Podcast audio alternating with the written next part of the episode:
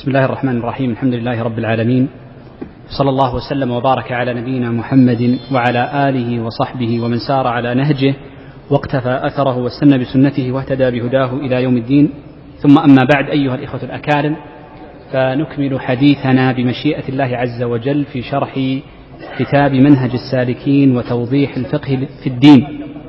وكنا في الأسبوع المنصرم قد أنهينا الحديث عن كتاب العتق. ويبدأ حديثنا بمشيئة الله عز وجل في الحديث عن كتاب النكاح. يقول الشيخ رحمه الله تعالى والنكاح وهو من سنن المرسلين أي أن الزواج سنة فعلها الأنبياء والمرسلون. وقد ذكر الله عز وجل أنه أرسل الرسل وجعل لهم أزواجا وذرية. ونبينا صلى الله عليه وآله وسلم تزوج أكثر من زوجة وذكر عليه أفضل الصلاة وأتم التسليم أن الزواج من سنته فإنه لما سمع رجلا يقول ولا أنكح النساء فإني أصوم ولا أفطر وأصلي ولا أرقد ولا أنكح النساء في الثلاثة النفر. قال فإني أتزوج النساء ومن رغب عن سنتي فليس مني.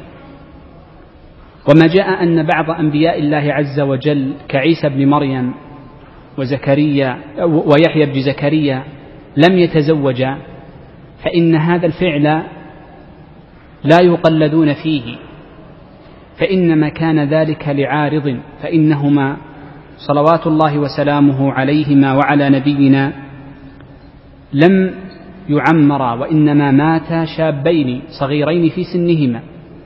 ولذلك قرر أهل العلم وخاصة في كتب العقائد عند ردهم على النصارى أن من صفات الكمال في المخلوقين أن يكون متزوجا. صفة كمال فيه أن يكون متزوجا. ولا يصح القياس على الخالق فإن الخالق جل وعلا ليست له صاحبة ولا ولد. بخلاف المخلوق فإن صفة الكمال فيه أن يكون له زوجة وله ولد. نعم. يقول الشيخ رحمه الله تعالى وفي الحديث يا معشر الشباب من استطاع منكم الباءة فليتزوج. فالنبي صلى الله عليه وسلم وجه حديثه للشباب.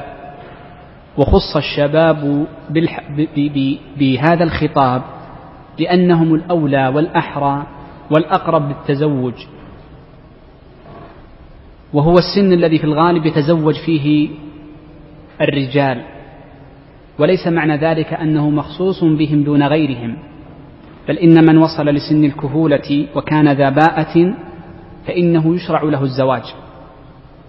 ولذلك فإنه لما جاء بعض الناس للإمام أحمد ذكروا له إبراهيم بن أدهم وعلمه. فأثنى عليه. وذكروا له زهدة وورعة فأثنى عليه.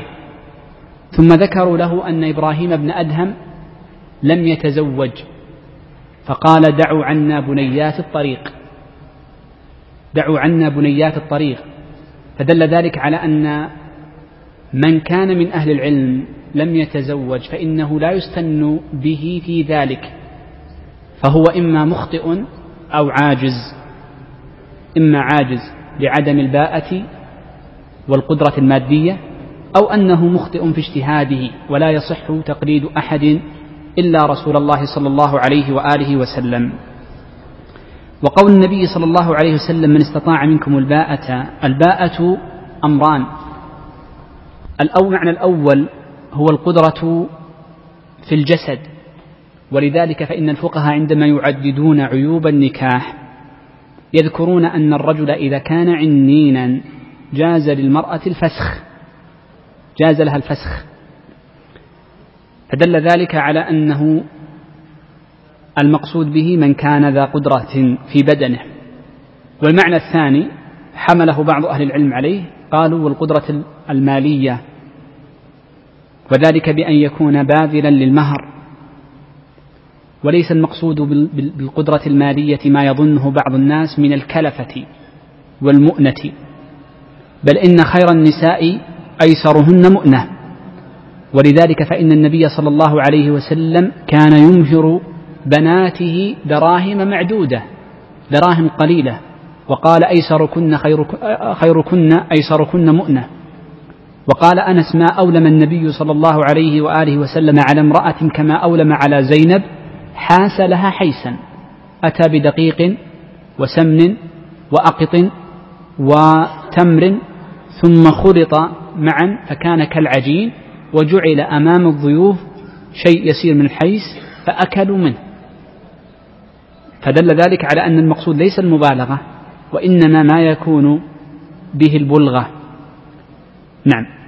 قال فإنه أغض للبصر وأحسن للفرج وهذا يدل على أن المرء كما قال ابن عمر رضي الله عنه يجب أن يكون الزواج زواج رغبة بحيث أنه لا يقصد منه التحليل ولا يقصد منه التطلع للغير فإن من الناس من يتزوج قصد اللذة فحسب وليس كذلك. وهذا مثل ما يفعل بعض الناس من تزوج مؤقت سواء كان مشروطا في العقد كالمتعة بأن ينص على المتعة فيه أو مؤقتا في العقد بأن يقول تزوجتك إلى كذا أو أن يكون معروفا بين المتعاقدين بين المرأة والزوج بأن زواجهم لمدة أسبوع ونحوه أو شهر ونحوه. فكل هذه العقود ليست عقود رغبة التي يسميها بعض الناس الزواج بنية الطلاق. هذا ليس نكاح رغبة كما قال ابن عمر. ولذلك فإن المحققين من أهل العلم على تحريمه. الرغبة في النكاح أن يتزوج المرء المرأة قاصدا بزواجه غض بصره وحفظ فرجه لا متعة مؤقتة بأيام معدودات ولا أن يحللها لغيرها كالتيس المستعار ونحو ذلك. ثم قال النبي صلى الله عليه وسلم ومن لم يستطع فعليه بالصوم فإنه له وجاء أي يمنعه ويضعف باءته. وهذا يدل على أن الانشغال ببعض الطاعات في بعض الأوقات يؤجر عليها المرء. وفي بعض الأحوال لحاجته كهذه الحالة التي جاءت في حديث ابن مسعود رضي الله عنه. نعم. ثم قال قال النبي صلى الله عليه وسلم تنكح المرأة لأربع لمالها فذكر النبي صلى الله عليه وسلم أن المرأة يرغب فيها من الرجال لأربعة أشياء يرغب فيها. أولها المال. ولما جاءت المرأة للنبي صلى الله عليه وسلم فذكرت أن بناتها قد مات أبوهن وأن عم البنات قد أخذ المال. قال قالت رضي الله عنها وإن المرأة لا تنكح إلا لمالها. فالمرأة إذا كان لها مال وارثة أو نحو ذلك فإنه يرغب فيها الرجال. ويأتيه الطاباب أكثر كما قال النبي صلى الله عليه وسلم. والأمر الثاني قال وحسبها والمراد بالحسب هو الشرف. كأن تكون من بيت معروف بالخلق الكريم وبالرفعة في الدنيا هذا يسمى حسب. وهو أشمل من النسب ليس نسبا فحسب بل حسب. بأن تعرف من بيت كريم ذا مكانة وشرف عند الأقربين منها. قال وجمالها وهذا واضح. ولكن النبي صلى الله عليه وسلم جاء في بعض الآثار أنه قال لعل جمالها أن يرديها. فالمبالغة في الجمال غير مقصودة من مقاصد الشرع لأنه ربما إذا كانت المرأة فائقة الجمال ظنت بجمالها على زوجها وظنت أنها تستحق أن تتزوج من هو أحسن منه مالا وشرفا وحسبا. قال والرابع ودينها والمراد بدينها أمران الخلق. فإن الدين فإن الخلق هو الدين. والنبي صلى الله عليه وآله وسلم يقول إنما بعثت لأتمم مكارم الأخلاق. وكلما كمل دين المرء حسن خلقه. ولا يجمع الله عز وجل لامرئ كمال الدين الرفعة فيه والعلو مع سوء خلق أبدا. فإن المؤمن ليس بالسباب ولا بالشتام ولا بالبذيء ولا اللعان ولا غير ذلك من الأوصاف التي ذكرها النبي صلى الله عليه وسلم من الأوصاف الناقصة. ثم بين النبي صلى الله عليه وآله وسلم أفضل هذه الأمور الأربع فقال فاظفر بذات الدين تربت يداك أو تربت يمينك. هذه الأمور الأربع لم يلغها النبي صلى الله عليه وسلم وقال لا تنظر إليها ولكن قال عظم واعتني واهتم بذات الدين. ولذلك جاء عن بعض السلف قال إذا أراد المرء خطبة امرأة فليسأل أولا عن الأمور الثلاثة. فإن ناسبته سأل عن دينها ولا لا يسأل عن الدين قبل لأنه ربما تأتيه الأمور الثلاثة مع نقص في دينها وخلقها فيرغب فيها بل يبدأ بالأمور الثلاثة ثم يسأل عن دينها ليكن هو الأخير. كذا ذكروا بعضهم وهذا من باب ترتيب الأولويات فحسب. نعم. يقول الشيخ وينبغي أن يتخير ذات الدين والحسب. أما ذات الدين فواضح وبين فإن المرأة إذا كانت دينة خيرة ذات خلق عال فإن أول من ينتفع بدينها وخلقها هو زوجها. ولذلك صح عن النبي صلى الله عليه وآله وسلم أنه قال السعادة أو سعادة المرء في ثلاث وذكر منها الزوجة الصالحة التي تسره إذا نظر إليها وتحفظه إذا غاب عنها. فدل ذلك على أننا أسعد الناس بصلاح المرأة زوجها. فالمقصود أن قصد ذات الدين مقصود. ولذلك يحيى حديث ابن عمر رضي الله عنه عندما قال قال النبي صلى الله عليه وآله وسلم إن كان الشؤم في شيء ففي ثلاث في المرأة والدابة والدار يحمل على هذا المعنى فإن الرجل إذا تزوج امرأة سيئة في خلقها ضعيفة في دينها نكدة في معيشتها ساء عليه يومه كله وشأمت عليه حياته. المرء عندما يكون جاره أو يكون زميله في العمل ممن لا يقبل به ربما تحمل الساعات القليلة ثم ذهب بخلاف الزوجة فإنها معه وأم أولاده من بعده. فالمراد في حديث ابن عمر بالشؤم أي ما يقع في النفس من النكد والسوء ولذلك جمع النبي صلى الله عليه وسلم الثلاثة في الشؤم وجمعها في السعادة كما في حديث أبي هريرة عند أبي نعيم وغيره. قال والحسب بأن يبحث المرء عن امرأة من بيت صالح ذي رفعة فإن المرأة إذا نبتت في منبت حسن وصلاح أنتجت ما كانت فيه وإن نبتت في منبت سوء فالعلم عند الله ما يكون عليها حالها ولكن تعرف البعرة أو يعرف البعرة تدل على البعير والأثر يدل على المسير. فالمقصود من هذا أن المرء يبحث عن أهل بيت المرأة. فإن المرأة يعرف خلقها من أهلها. فإذا أراد أن يعرف المرء لطفهم لطفها وتواضعها وحسن تدبيرها في مالها فلينظر لأمها وأهلها. فإنه سيجد طبعها في الغالب موافقا لهم وقلما يخالف طبع المرأة طبع أهلها. ثم قال الودود الولود الحسيبة. الودود الولود فتكون متوددة لزوجها. الولود لأن النبي صلى الله عليه وآله وسلم عندما أوصى بهذه الوصية قال فإني مكاثر بكم الأمم.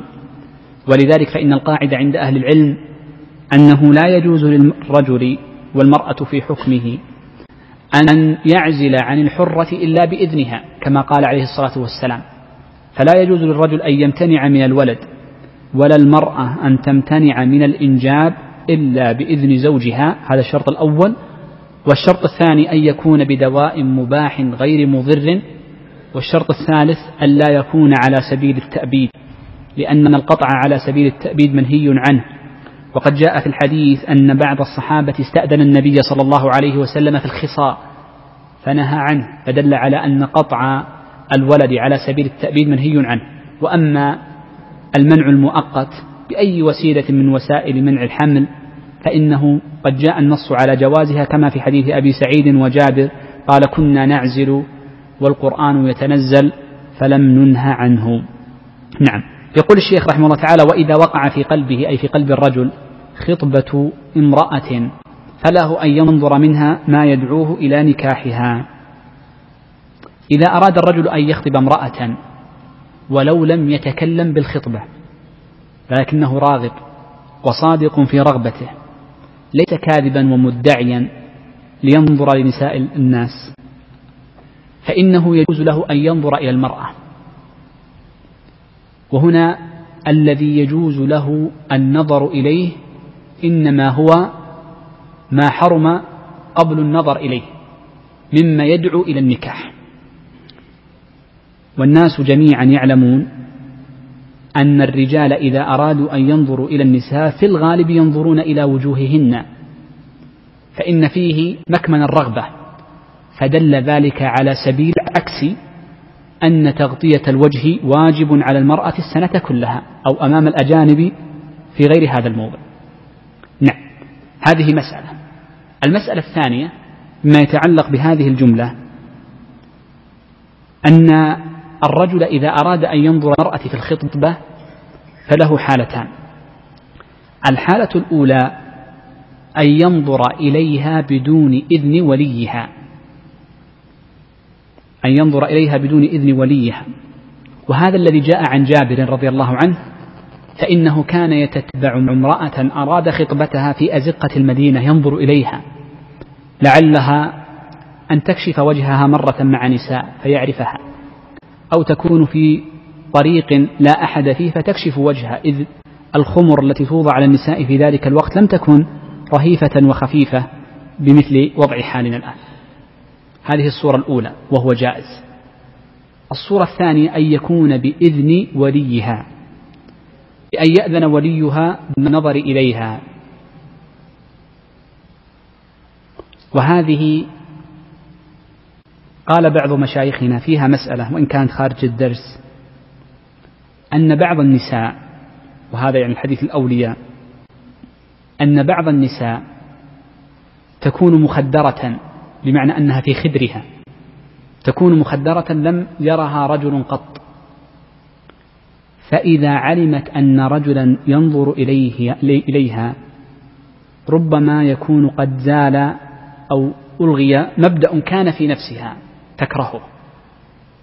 فإذا لم يكتب الله يكتب الله عز وجل لهذه الخطبة أن تتم مرة أو مرتين أو ثلاثا وقع في نفسها الشيء البين مع أنه أمر حلال لا عيب في المرأة لا عيب فيها وإنما الصارف الله عز وجل أمر لم يقدر الله سبحانه وتعالى. فكان بعض مشايخنا عليه رحمة الله يقول إن السنة التي فعلها جابر أقرب فالأب إذا أراد أن يوري الخاطب ابنته فليريه إياها من غير ما تعلم البنت مراعاة لنفسها وخاطرها. إنه قال إذا أراد أحدكم قبل أن يخطب قبل أن تعلم البنت أن فلان تقدم إليها وفي هذا مراعاة لنفس المرأة فربما رؤيت مرة أو مرتين ولم يكتب الله عز وجل شيئا من إتمام النكاح فيكون الصالح لها ذلك مراعاة لنفسها وعدم يعني مضرتها عدم إضرارها بذلك. نعم. ثم قال حتى نعم ولا يحل لرجل طبعا نعم ثم قال فله أن ينظر إلى ما يدعو إلى نكاحها. قالوا والذي يدعوه إلى نكاحها ما يجوز للمرأة كشفه عند النساء مثلها كالوجه وهو الأصل والأساس. وأجاز بعض أهل العلم وهو الصحيح كشف الشعر أيضا. من يجوز كشف الشعر أيضا. لأن بعد المح... بعد بعد الغطاء نحن ذكرنا تكون في باب الطهارة أن المرأة لها عورة أمام الأجانب ولها عورة أمام المحارم والنساء معا ولها عورة أمام زوجها ولها عورة للضرورة أو عفوا للحاجة لا يجوز كشفها إلا عند الحاجة ولها عورة عند الضرورة تذكرون هذا التقسيم. طيب. المرأة هنا الذي يدعو الرجل إلى نكاحها قالوا ما كشفته عند النساء. وتقرر معنا في باب الطهارة أن المرأة لا يجوز لها وذكرنا أن ابن عبد البر في الاستذكار نص عليه وبكر شطى من الشافعية نص عليه وغير واحد من أهل العلم حكوه اتفاقا أن المرأة عند النساء لا يجوز لها أن تكشف إلا وجهها وشعرها ورقبتها وأول صدرها دون باقيه وذراعاها وأول قدميها فقط. هذا الذي يجوز كشفه عند النساء وهو الذي يجوز لمن أراد خطبتها أن ينظر إليها. فيه نعم. قال ولا قال الشيخ ولا يحل للرجل أن يخطب على خطبة أخيه المسلم حتى يأذن أو يترك لأن النبي صلى الله عليه وآله وسلم نهى عن خطبة الرجل على خطبة أخيه. والمراد بخطبة الرجل على خطبة أخيه أن يعلم المرء أن شخصا سواء كان يعلمه أو لا يعلمه قد خطب هذه المرأة. إذن الخطاب متجه لمن؟ للخاطب الثاني هو الذي لا يخطب على خطبة أخيه وبناء على ذلك نقلب المسألة فنقول إذا لم يكن الخاطب الثاني يعلم سواء كان جاهلا بالكلية أو ظانا ظنا يسيرا شكا أن المرأة مخطوبة فنقول يجوز له أن يخطب على خطبة أخيه لأنه لا يعلم ليس مستيقنا هذا واحد الأمر الثاني نقول إذا خطبت المرأة على خطبة رجل آخر خطبها رجل وقينا في هذه الخطبة ثم خطبها رجل آخر فهل يجوز للمرأة ووليها أن ينتقل للثاني؟ إن رأي أنه هو الأصلح نقول نعم لأن النهي متجه للخاطب دون المخطوب منه دون المخطوب منه والعقد لم يتم لأن الخطبة إنما هي مواعدة. ونحن ذكرنا أن المواعدات وما في حكمها ليست لازمة عندما ذكرنا في أول باب البيوع. تذكرون قلنا الفرق بين البيع والمواعدة. المواعدة إضافة لمستقبل دون تنجيز في العقد بخلاف العقد الذي أضيف تعليقه للوقت مستقبل.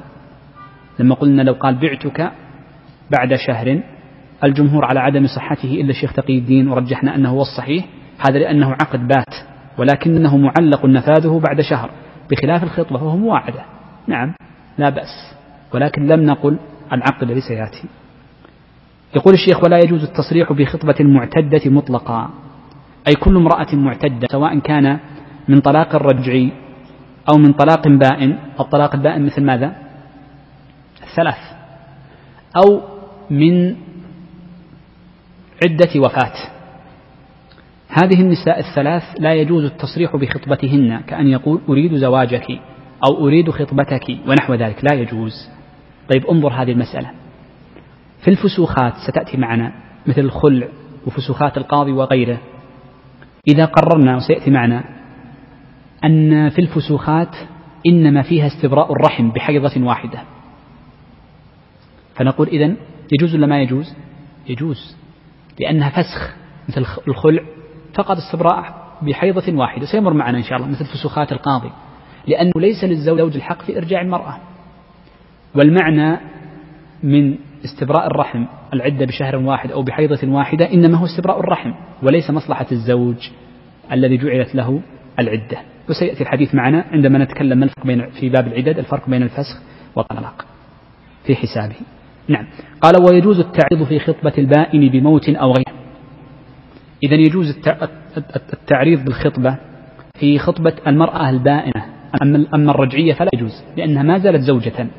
الرجعية التي طلقت مرة أو مرتين ما تزال زوجة. يجوز لزوجها أن يراجعها في كل لحظة كما سيأتي معنا. أما البائن بأن تكون طلقت ثلاثة بينونة كبرى أو بأن مات زوجها لا يجوز التصريح احتراما لزوجها ولكن يجوز التعريض. والدليل على ذلك قول الله عز وجل ولا جناح عليكم فيما عرضتم به من خطبة النساء. وصورة التعريض لها صورتان. الصورة الأولى ما ذكرها الشيخ هنا. قال أن يصر يعني أن يقول إني في مثلك راغب أو لا تفوتيني نفسك ونحوها. هذا تعريض باللفظ بمعنى أنه ما, أتى بلفظ الخطبة ولا أتى بلفظ النكاح لكنه تصريح بالمعنى. ولذلك بعضهم قال إن هذا من نوع التصريح وهذا الفعل جاء عن بعض السلف. فقد ذكر زبير بن بكار أن عمر بن عبد العزيز رضي الله عنه ورحمه ماتت مات زوج امرأة في المدينة. وكانت مذكورة له فسمع صراخها. فقال عمر بن العزيز صوت من هذا بعد الوفاة؟ مباشرة. قالوا صوت فلانة. وكانت ابنة عم له ويعرفها. قال فقولوا لها ترفق بنفسها فإن لنا رغبة. وهذا تصريح عفوا تعريض فهو تعريض في الصيغة. قال أنا أريد نكاح لنا رغبة بس. ما قال النكاح ولا قال الخطبة. لم يأتي إذا هو تعريض في الصيغة. فقط لم يأتي بالنكاح وما في معناه كالزواج ما في معناه ولا بالخطبة وما في معناها. ومن أهل العلم من يقول يجب أن يكون التعريض بالفعل بالكلية. ما ما يقول سوف أفعل شيئا.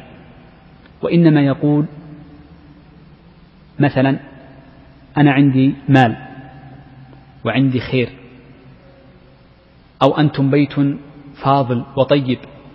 فهنا لم يصرح أنني سوف أفعل فهو تعريض حتى في الفعل أشد تعريضا. وضحت الصيغة الثانية؟ إذا هو إما تعريض عن اللفظ وإما تعريض عن الفعل. هذا هاتان هي الصيغتان. نعم. قال وينبغي أن يخطب في عقد النكاح بخطبة ابن مسعود رضي الله عنه وخطبة النكاح هذه سنة وليست واجبة. وتتأكد في النكاح. والذي يخطبها أو يخطب بها إما الزوج نفسه يتكلم بها. وهذا هو الأصل. وإما أن يقوم رجل حاضر مثل مأذون الأنكحة الآن أو ما في حكمه فيخطب هذه الخطبة. أو فيخطب هذه الخطبة قبل قبل التلفظ بالإجاب والقبول. يقول علمنا الرسول صلى الله عليه وسلم التشهد في الحاجة ثم ذكر أن الحمد لله نحمده ونستعينه ونستغفره وبعض الناس يزيد ونستهديه وهذه لا تصح النبي صلى الله عليه وسلم مطلقا.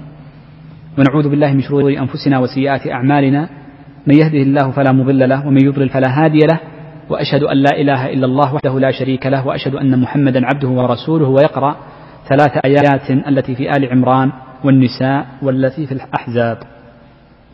هذه هذه الحمدلة التي جاء بها النبي صلى الله عليه وسلم أو كان يأمر بها النبي صلى الله عليه وسلم يقولون تسمى خطبة الحاجة. فالمرء إذا احتاج شيئا يبتدئ بها ليتمم الله عز وجل أمره. ولذلك استحب في النكاح أن تقال تقال هذه الخطبة لكي يتمم الله عز وجل الزواج على خير فهو من باب الفأل لأنك تستعين بالله عز وجل وتستغفره وتعوذ بالله من شر نفسك. وأنت تعلم كما جاء في حديث أبي سعيد الخدري رضي الله عنه وإسناده لا بأس به أن النبي صلى الله عليه وسلم قال من شغله ذكري عن مساءلتي أعطيته مما أفضل مما أعطي السائلين. فهنا حمدت الله وأثنيت عليه وغير ذلك فإنك ستعطى أفضل مما يعطى السائرين من التوفيق في الزواج والتيسير ونحو ذلك. الزيادة على هذه الآيات الثلاث والحمد لله المذكورة فيها ليس مشروعا ولكن جاء أن بعضهم يزيد كلاما مثل ما جاء في خطب ابن نباتة إن الله قد أمر بالنكاح ونهى عن السفاح فقال وهو أصدق القائلين وأنكحوا الأيام منكم والصالحين ونحو ذلك كل هذه أمور ما زاد عن هذه في الخطبة في في خطبة الخطبة أو في في خطبة النكاح فإنما هو فضل وليس يعني يعني من من من السنة التي وردت. قال الشيخ ولا يجب أي يعني ولا يلزم النكاح إلا أو ما ولا يجب فيه أي في اللفظ إلا الإيجاب والقبول مما يدل على أن ما زاد من خطبة الحاجة وما في معناها ليس واجبا. قال والإجاب هو اللفظ الصادر من الولي كقوله زوجتك أو أنكحتك. هذه المسألة مسألة مهمة جدا وهي قضية الإيجاب من الزوج والإجاب من الولي والقبول من الزوج. الإجاب هو الذي يتكلم به ولي المرأة سواء كان أبوها سواء كان أباها أو جدها أو ابنها كما سيأتي معنا بعد قليل. والقبول يكون من من الزوج أو من وكيله كان قد وكل غيره يقول أهل العلم رحمهم الله تعالى إن عقد النكاح عقد شريف وخطير. ولذلك جاء في حديث عمر فإن أحق ما أوفتم من الشروط ما استحللتم به الفروج. يعني أخطر عقد وأكده عقد النكاح. ومن شدة خطورته وتأكيده جاء في الحديث عند أهل السنن جود إسناده غير واحد من أهل العلم أن النبي صلى الله عليه وسلم قال ثلاث جدهن جد وهزلهن جد النكاح والطلاق والرجعة. فبين النبي صلى الله عليه وسلم أن عدم قصد الحكم في التلفظ بهذه الأمور الثلاثة يوقعه. فلو أن هازلا تكلم بنكاح فإنه وقع. ولو قال إني هازل هذا لخطورته. وبناء على ذلك أكد العلماء على هذا المعنى في الإيجاب والقبول. فقال أولا لا ينعقد النكاح إلا بلفظ إلا باللفظ الصريح دون ما عدده وهذا هو مشهور المذهب وقول الجماهير. فإنهم يرون لا, لا كناية في النكاح يجب أن تقول زوجتك أو أنكحتك دون ما عداه. وذهب بعض العلم هو شيخ تقي الدين إلى أن ما كان معناه قويا في الدلالة على هذين اللفظتين فإنه يجزئ. مثل ماذا؟ مثل ملكتك ملكتك ابنتي. الناس يقول ملكتك ابنتي. ولكن لا شك أن الأولى والأحوط أن لا يكون التزويج إلا بأنكحتك أو زوجتك دون ما عداها. هذا من جهة. من جهة ثانية يقول أهل العلم إن هذا العقد لا ينعقد إلا بالعربية دون غيرها لقادر عليها لقادر على العربية. فمن كان عارف العربية من من الزوج وولي المرأة ثم أعرض عنها إلى لغة أخرى فإن كثيرا من أهل العلم يرى أنه لا ينعقد النكاح.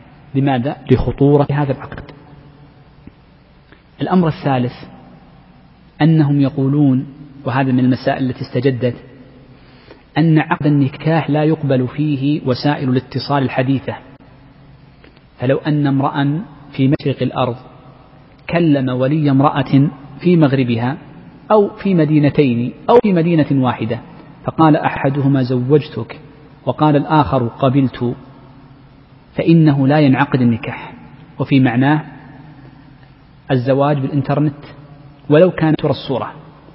وقد صدر بذلك قرار من مجمع الفقه الدولي الذي يمثله علماء المسلمين كل بلدان المسلمين عامة. نعم.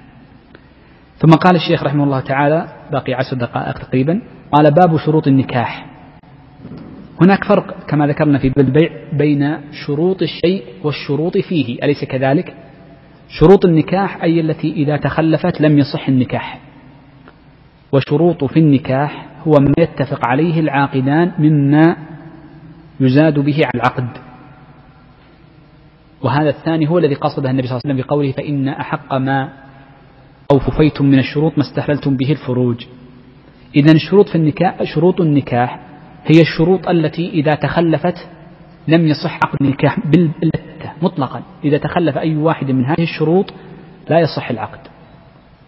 قال أولا لا بد فيه من رضا الزوجين. فإن عقد النكاح إذا لم يرضى فيه أحد من الزوجين فإن العقد باطل مباشرة. ولذلك جاء في الحديث أن في البخاري أن امرأة جاءت النبي صلى الله عليه وآله وسلم فقالت يا رسول الله إن أبي قد زوجني من ابن أخيه ليرفع بي خسيسته. يعني ابن, ابن أخي ابن عمها غني. وهذه المرأة وأبوها فقراء. فأراد أن يرفع نفسه بابن, بابن أخيه. فرد النبي صلى الله عليه وسلم نكاح إليها قال أنت بالخيار لكن الحق تسخخي. فيكون موقوفا على إذنها. هذا عقد الموقوف يسمى. نتكلم عنه بعد قليل. فقالت أما وقد رد أمر إلي فإني قد أمضيته. أمضيت النكاح. ولكني أردت أن يعلم النساء أن لهن في أمرهن خيرة فلذلك المرأة لا يجوز نكاحها صغيرة سيأتي بعد قليل صغيرة أو كبيرة. بكرا أو, أو ثيبا إلا أن تكون راضية. لكن الذي يكون من الولي هو الإيجاب الكلام. وقت النكاح وقت العقد هو الذي يكون فيه الولي هو الذي يتكلم. أما رضاها فإنه واجب. يجب أن تكون راضية. إن لم ترضى لها الحق تقول لا أريد فيفسخ النكاح. فإذا انفسخ النكاح يأخذ هو المهر إن لم يكن قد دخل بها وهي تذهب ولا يعتبر طلاقا. عند من يرى أنه فسخ لعدم الرضا ومنهم من يرى أنه طلاق ولكن صحيح أنه فسخ. نعم. قال ولا بد من رضا الزوجين إلا الصغيرة فيجبرها أبوها.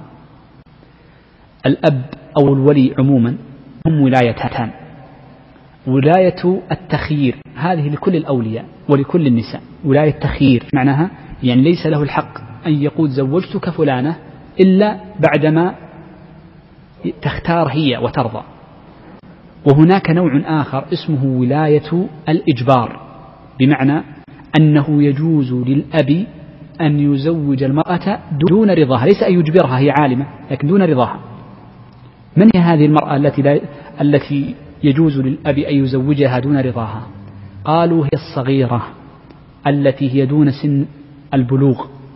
لم تبلغ بعد وكانت بكرا في الغالب أنها لا تكون بكر.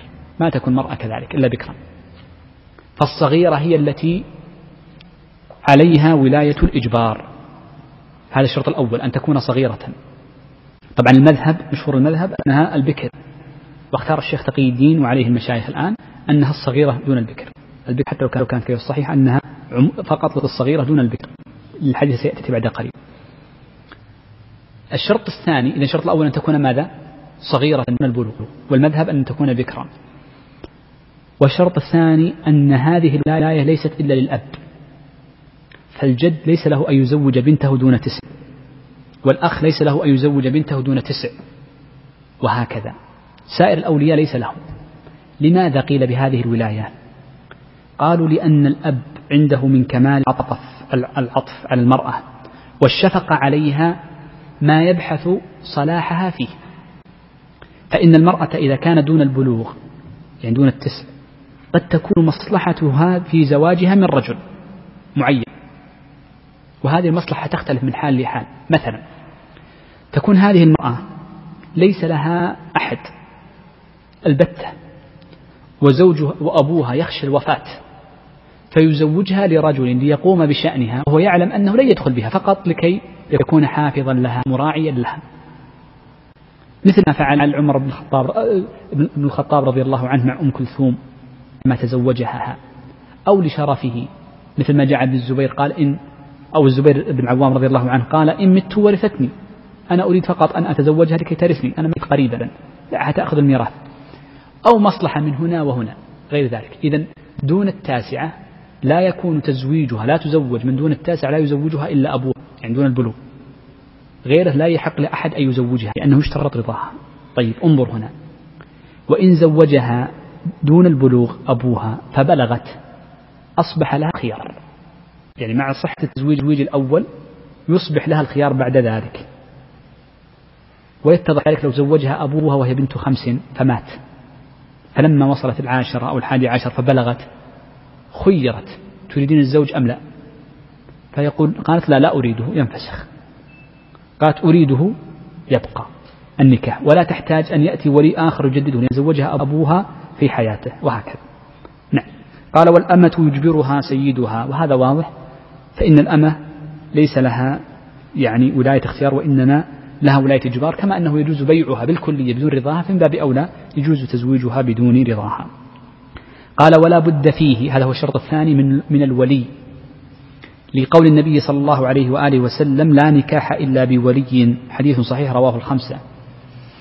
الولي في النكاح شرط في صحته لأن النبي صلى الله عليه وآله وسلم قال لا نكاح إلا بولي وجاء في بعض الأحاديث أنه قال وأيما امرأة نكحت بغير ولي فنكاحها باطل. باطل باطل. النبي صلى الله عليه وسلم يقول باطل. فهذا نص صريح بأن الولي شرط. ما المراد بالولي؟ إذا الذي يوجب في العقد. الذي يوجب في العقد. الذي يتكلم في العقد.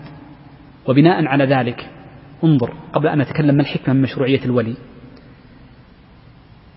الحنفية عندما قالوا لا يشترط الولي لكي نفهم لأن من الناس في هذا الزمان من توسع في فهم مذهب الحنفية على غير وجهه. وسأذكر لكم كيف الآن.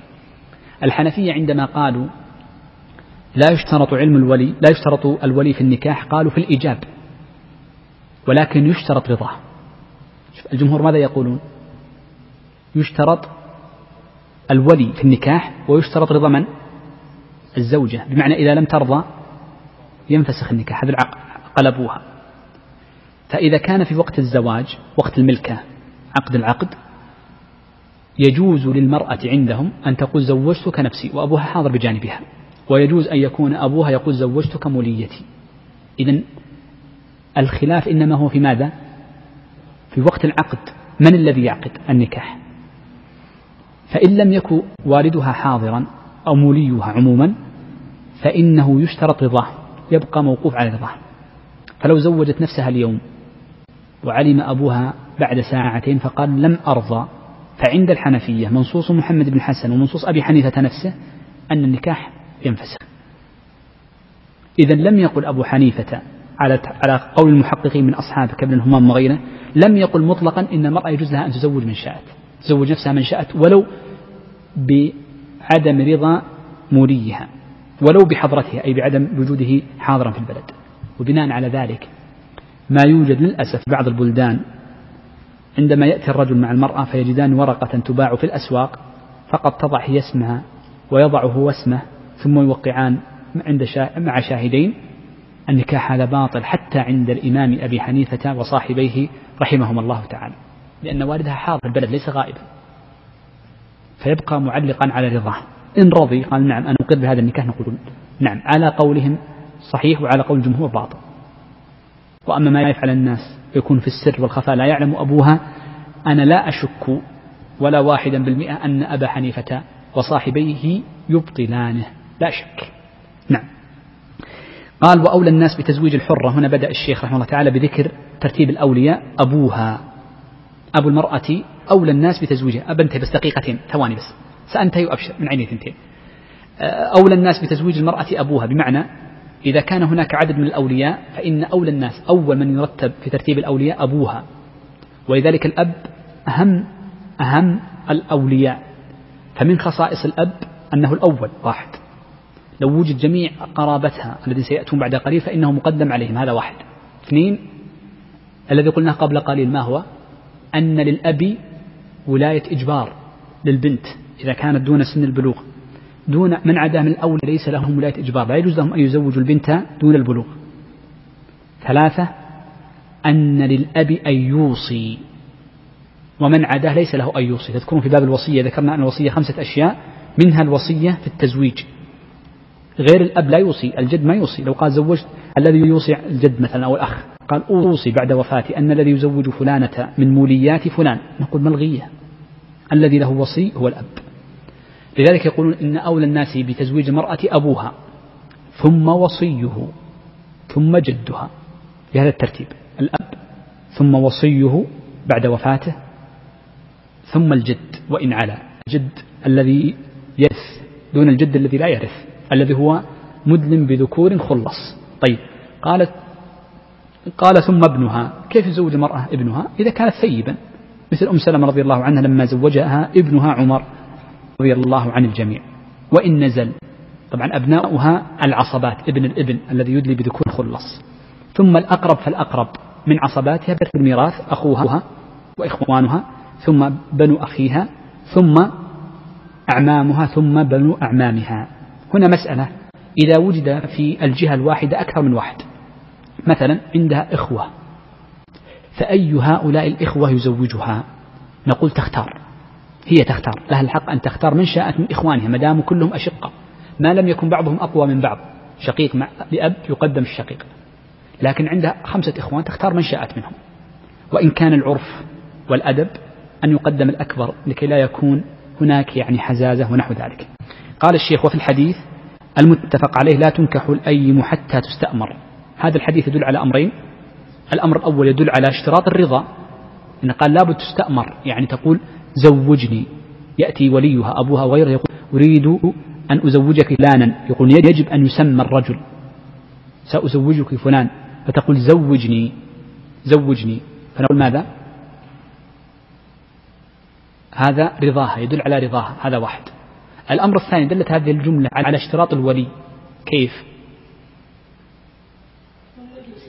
لا تنكح مبني للمجهول. تنكح. لو المرأة توجب في العقد لها الإيجاب حق الإيجاب في العقد لقال إيش فائدة هذا الحديث؟ لا تنكح هي المرأة. فهنا دل على أنها هي التي تنكح هناك ولي فيه. طيب قال ولا تنكح البكر حتى تستأذن. كيف تستأذن؟ يعني لا يشترط أن تقول نعم قبلت أو زوجني فلانا وإنما أن تسكت. بمعنى أن يقول موليها زوجتك فلان فإن سكتت فإنه قبول. وإن طأطأت رأسها علامة حياء فإنه قبول. وجاء عن بعض الصحابة أنهم كانوا أو كان يعرف في عهد الصحابة عليهم على المرأة فيكون خلف الخدر فيعرض على البكر الزواج فإن ضربت الخباء عرفوا أنه قبول. وإن سكتت معناه رفض فيكون فيه مصطلح بين الرجل والمرأة أو, أو, أو يعرض عن طريق أمها. قالوا فإن صرحت بالرفض قالت لا أريد. لا يجوز له حرام. أن يزوجها أبوها.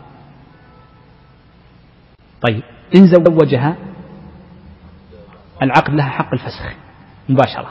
لا العقد صحيح لكن لها حق الفسخ. طيب انظر الثانية.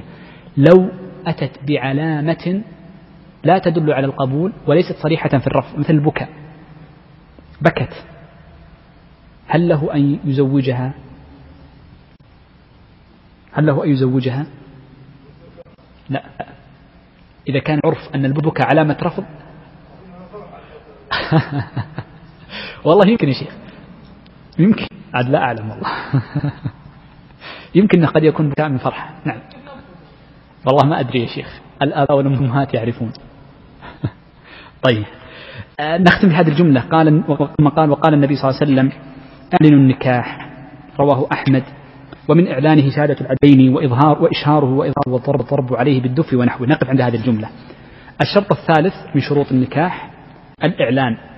وهنا الشيخ رحمه الله تعالى لم يذكر الإشهاد. لماذا؟ لأن الإشهاد صورة من صور الإعلان وليس هو الإعلان. وبناء على ذلك لو أن امرأ عقد على امرأة بمحضر ناس كثير فإنه لا يلزم أن يقول يا فلان ويا فلان تحملا الشهادة. ما يلزم.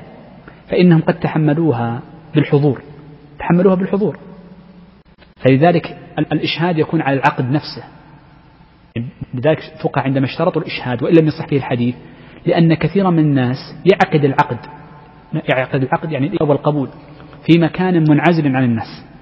فالشهود يشهد الذي سمعوه فربما كان مقارنا له شرط ربما كانت الصيغة معلقة فيبطل العقد وهكذا.